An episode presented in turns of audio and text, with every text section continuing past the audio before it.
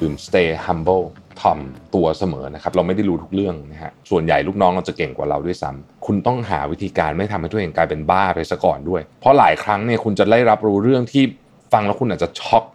ว่าแบบมันเกิดเรื่องแบบนี้ขึ้นในองค์กรได้ยังไงบางทีมัน lost in translation การสื่อสารมันหายไประหว่างทาง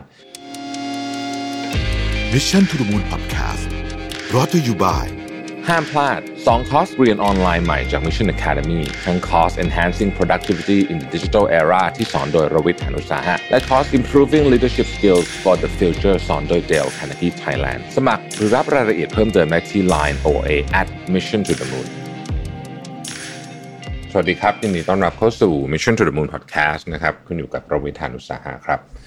วันก่อนมีคนส่งรูปหนึ่งมาให้ผมนะฮะเป็นรูปจาก McKinsey บอกว่า mindset ของ CEO 6 อย่างที่ต้องมีคืออะไรพูดง่ายคือว่าทัศนคติหรือว่าวิธีคิดเรื่องการทำงานของ CEO ที่ดีเนี่ยนะฮะควรจะมีอะไรบ้างนะครับ ซึ่งผมอ่านเสร็จแล้วเนี่ยก็รู้สึกว่ามันทำยากเหมือนกันนะแต่ว่าก็จะค่อยๆเล่าให้ฟังทีละอันนะฮะว่ามันมีอะไรบ้างแล้วก็เป็นรูปที่ดีมากนะผมพิมพ์แปะติดไว้ที่โต๊ะเลยนะฮะเพราะว่าอยากจะคอยเตือนตัวเองว่า งานบางอย่างบางทีเราเราลืมทำไปเลยนะครับ อันแรกเนี่ยนะฮะเขาพูดถึงเรื่องของ set the direction CEO ต้อง be bold คือต้องกล้าต้องต้องกล้า vision vision ต้องมีชัดๆ ว่าคุณจะพาบริษัทไปที่ไหนนะครับ กลยุทธ์ที่จะทำคืออะไรนะครับกลยุทธ์ที่จะทำเช่น ตลาดนี้เราจะเล่น ตลาดนี้เราจะไม่เล่นนะครับ ตลาดนี้เราจะเทเงินลงไปเยอะ ๆ เลยนะครับทำยังไง นะครับซึ่งมันเป็นอันที่ 3 ที่เกี่ยวข้องกับเรื่องของการ set the direction คือคุณจะต้องโยกทรัพยากรให้อยู่ถูกที่ถูกทางด้วย นั่นหมายถึงว่าทรัพยากรตั้งแต่เรื่องเงินนะครับเรื่องทีมนะครับเรื่องของเวลานะฮะเรื่องอะไรทุกอย่างเนี่ยทรัพยากรเนี่ยต้องถูกถูกถูกโยกไปตรงที่ที่เราจะไปนะครับพูดง่ายคือ คือถ้าจะขับรถไปเชียงใหม่เนี่ยทรัพยากรทั้งหมดก็จะต้องพาไปเชียงใหม่ด้วยกันไม่ใช่แบบเดี๋ยวไปมีล้อนึงไปภูเก็ตล้อนึงไปอุดรอะไรเงี้ยไม่ได้นะทั้งหมดต้องไปด้วยกันนะครับเพราะฉะนั้นนี่คืออันที่หนึ่ง set the direction นะครับไป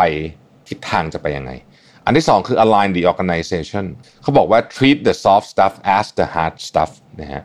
หนึ่งก็คือ culture นะครับ culture เนี่ยเขาบอกว่าโฟกัสที่หนึ่งอย่างใน culture ที่จะทำให้องค์กรขับเคลื่อนไปได้ณเวลานั้นๆนะเพราะว่า culture ในแต่ละช่วงมันก็แตกต่างออกไปยกตัวอย่างเช่น เราอาจจะมี culture ง่ายๆเลยบอกว่าเราจะไม่มีการพูดคำว่าไม่เด็ดขาดคือ อะไรก็เราก็จะแคนดูไว้ก่อนเสมอ แล้วเดี๋ยวค่อยไปหาวิธีการจัดการเอา อันที่สองเนี่ยคือ organizational design นะคือการออกแบบองค์กรนะครับว่าอะไรควรจะอยู่ที่ไหน เช่น อะไรเราจะเอาซอร์สอะไรเราจะทำเอง พวกนี้คือ organizational design นะครับทำเองทำเองขนาดไหน นะฮะหรือว่าบางเรื่องเรื่องนี้เนี่ยเราคิดว่าเราจะต้องเป็น expert เพรสเลยหรือเปล่านะฮะพวกนี้มันก็คือการ design structure ขององค์กร เราจะให้ความสำคัญกับเรื่องอะไรนะเช่น ในกรณีที่บริษัทกำลังจะ IPO นะครับเรื่องของเอกสารเรื่องของความถูกต้องเรื่องของการตรวจสอบได้เนี่ยเป็นเรื่องที่สำคัญมากเลย แต่ถ้าเกิดคุณยังไม่ IPO เนี่ยเรื่องนี้จะมีความสำคัญรองลงมาจากเรื่องอื่นก็ได้ ไม่ไม่ได้หมายความว่าไม่ควรทำนะแต่ว่าความสำคัญในแต่ละสเตจเนี่ยมันไม่เท่ากันนะครับ และอันที่ 3 คือเรื่องของ talent นะฮะ talent นะครับก็คือการบริหารจัดการคนนั่นเองนะครับ คนอยู่ถูกที่ถูกทางหรือเปล่านะครับ อันที่3เนี่ยคือ mobilize true leaders นะฮะก็คือว่าอันนี้เนี่ย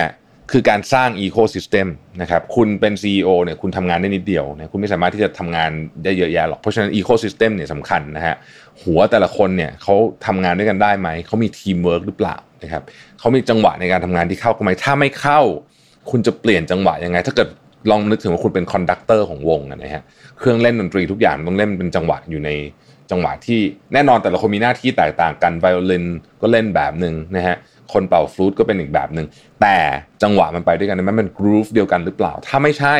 นะครับอันนี้ก็คืองานของ CEO ที่ต้องมาปรับกรูฟพวกนี้นะครับอาจจะต้องเปลี่ยนคนหรือยังไงก็ว่ากันไปนะครับ อันที่ 4 คือ engage the board นะฮะ CEO เนี่ยมีหน้าที่รายงานกับคณะกรรมการของบริษัทนะครับ เพราะฉะนั้นเนี่ย ไม่ใช่ว่าจะทำอะไรก็ตามใจก็ได้นะเพราะฉะนั้นก็ต้องก็ต้องมีหน้าที่รายงานพูดง่ายๆคือเจ้านายของ CEO นี่ก็คือคณะกรรมการของบริษัทนั่นเองนะครับเพราะฉะนั้นเนี่ยเวลาคุยกับบอร์ดเนี่ยต้องเข้าใจกันจริงๆนะมี relationship ที่เป็น based on trust แปลว่าเขาจะไม่ลงมายุ่งกับการทำงาน day to day ของเรานะครับแต่ในขณะเดียวกันเราต้องมั่นใจว่าสิ่งที่เราพูดกับเขาเนี่ยเรา deliver ได้ ส่วนหนึ่งมันเป็นวิธีการปกป้องทีมงานด้วยนะครับ ผมเคยเห็นบางบริษัทที่บอร์ดลงมาล้วงลูกเนี่ยโหอันตรายมากเลย คือมันจะทำงานยากมาก มันจะไม่รู้ว่าจะรายงานใครดีนะฮะเพราะนี่การปกป้องทีมงานจาก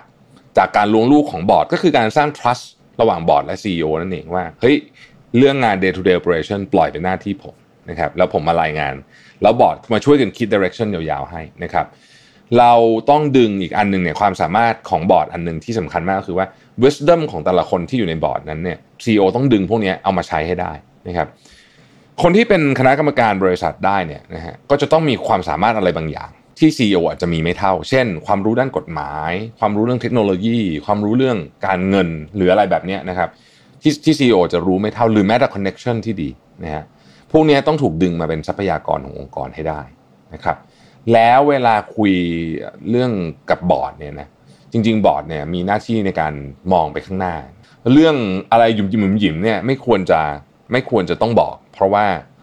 บางทีมันจะทำให้เสียโทนของการของการเจอกันระหว่างบอร์ดกับตัว CEO นะครับข้อที่ 5 คือ connect with stakeholder นะฮะ stakeholder คนอื่นๆเนี่ยนะครับที่เกี่ยวข้องนะฮะไม่ว่าจะเป็นชุมชน ไม่ว่าจะเป็นลูกค้าเนี่ยเราต้องตอบคำถามให้ได้ว่า สิ่งที่เราทำอยู่เราทำไปทำไม เราอยู่ตรงนี้เราอยู่เพื่ออะไร สุดท้ายคือ manage personal effectiveness นะฮะผมชอบมากเลยอันนี้นะครับ do what only you can do ทำเฉพาะสิ่งที่คุณคนเดียวเท่านั้นที่ทำได้ แปลว่าอย่าไปทำงานที่คนอื่นทำได้ เพราะว่าคุณทำไม่ไหวแน่นอนคุณจะตายเอานะครับ คุณต้อง manage พลังงาน คุณต้อง manage เวลานะครับ คุณต้องเป็น leadership ที่ดีนะฮะคุณต้องโชว์ leadership ที่ดีนะครับ คุณต้องตัดสินใจในยามหน้าสิวหน้าขวานเนี่ย แล้วคนรู้สึกว่า เออ อยู่กับไอ้นี่แม่งรอดตายว่ะ แบบนี้นะครับ แล้วก็อย่าลืม stay humble ทำตัวเสมอนะครับ เราไม่ได้รู้ทุกเรื่องนะฮะ ส่วนใหญ่ลูกน้องเราจะเก่งกว่าเราด้วยซ้ำแต่เราต้องเป็น leader ที่ดีได้ ผมแถมให้อีกข้อหนึ่งนี่ผมคิดเอง คุณต้องหาวิธีการไม่ทำให้ตัวเองกลายเป็นบ้าไปซะก่อนด้วย เพราะหลายครั้งเนี่ยคุณจะได้รับรู้เรื่องที่ฟังแล้วคุณอาจจะช็อกว่าแบบมันเกิดเรื่องแบบนี้ขึ้นในองค์กรได้ยังไงบางทีมัน lost in translation การสื่อสารมันหายไประหว่างทาง แล้วคุณมารู้ปัญหาตอนที่มัน